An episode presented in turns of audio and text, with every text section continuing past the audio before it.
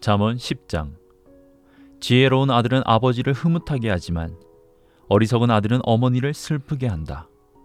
부정하게 모은 재산은 쓸모가 없지만 정직한 삶은 영원히 남는다.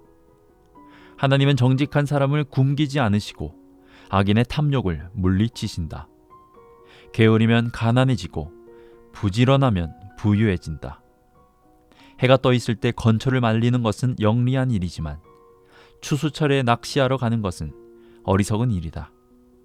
선하고 정직하게 사는 자는 복을 부르지만 악인의 입은 독설이 가득한 어두운 동굴이다.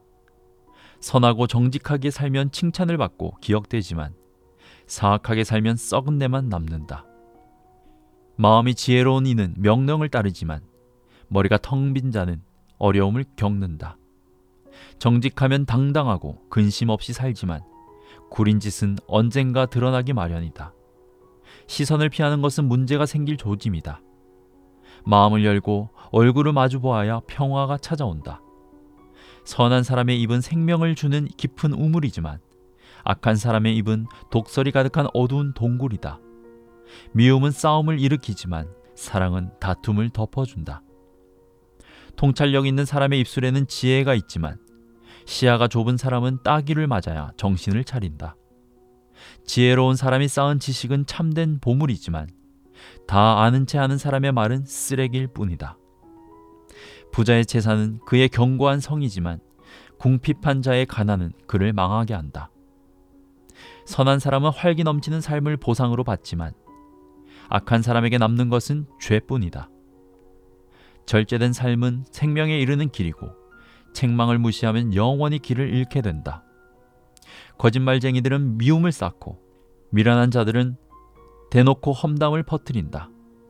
말이 많을수록 진실은 적어진다. 지혜로운 사람은 말을 가려서 한다. 선한 사람의 말은 기다려서 들어볼 만 하지만 악한 사람의 짓거림은 아무 쓸모가 없다. 선한 사람의 말은 많은 이들에게 진수성찬이 되지만 말만 많은 사람은 허전한 마음을 주체하지 못하고 죽는다. 사람은 하나님의 복으로 부자가 되지만 사람이 하는 일은 하나님께 보탬이 될 수 없다. 머리가 빈 사람은 못된 짓이 재미있다고 생각하지만 생각이 있는 사람은 지혜를 소중히 여긴다.